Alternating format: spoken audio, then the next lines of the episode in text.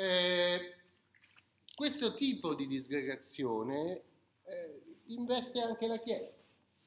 Cioè, avevamo visto che il, il Papa Leone IV aveva cercato di eh, stringere molto fortemente i rapporti con l'impero, no? con la famosa eh, incoronazione, con l'affermazione del mito di Roma, con l'esaltazione no? di questo connubio, di questo ricordo, di questa memoria eh, dell'impero come impero romano-cristiano costantiniano. No?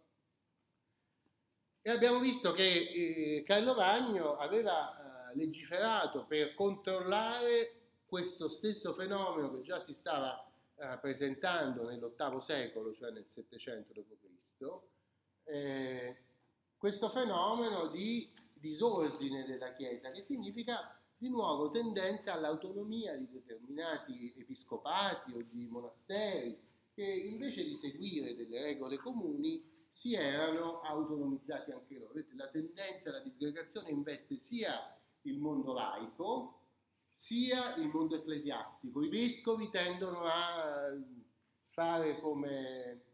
E anche qui, vedete, poi lo vedremo con la riforma gregoriana che lo, che lo rende molto chiaro c'è il problema della famiglia, cioè c'è il problema di nuovo della tendenza a radicare all'interno di un lignaggio familiare anche poteri ecclesiastici.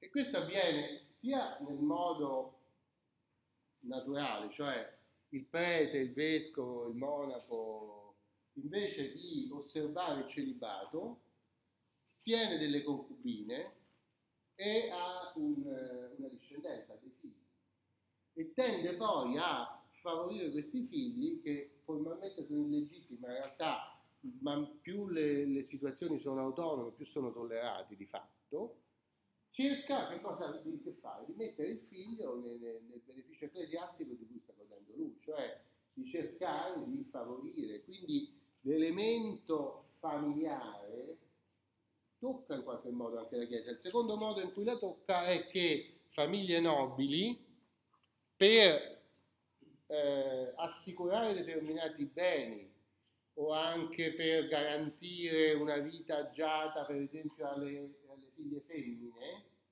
eh, istituiscono delle chiese all'interno dei loro benefici, all'interno del, dei loro territori. E siccome le dotano, pagano e si, le fondano attraverso grosse donazioni, ottengono dal vescovo il privilegio di poter proporre chi, chi deve essere a gestire questa chiesa. Già ve l'ho descritto questo fenomeno. No?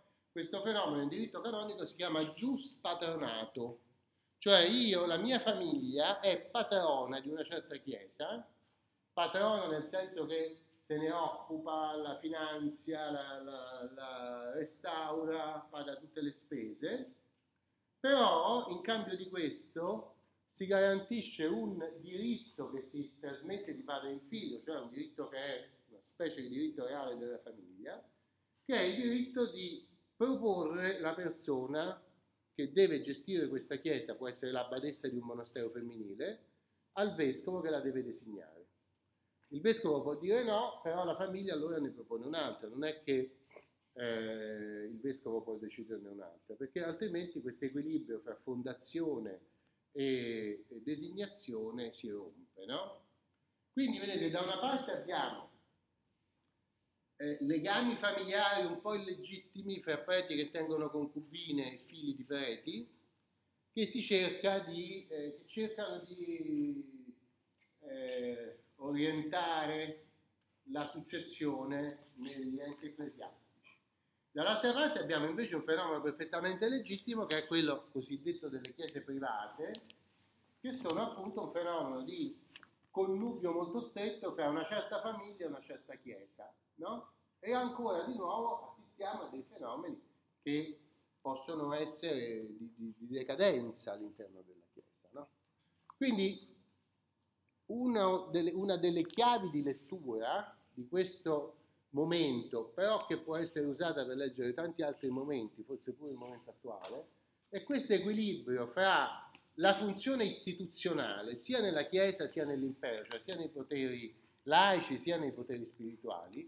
Uno è prete perché si è distinto negli studi, perché è stato notato dalla gerarchia ecclesiastica, perché un capitolo, cioè un'assemblea, per esempio di monaci o un capitolo episcopale di chierici, votandolo eh, lo nomina abate, lo nomina arciprete e quindi c'è una selezione, per così dire, della classe dirigente della Chiesa che dovrebbe essere indipendente dai legami familiari.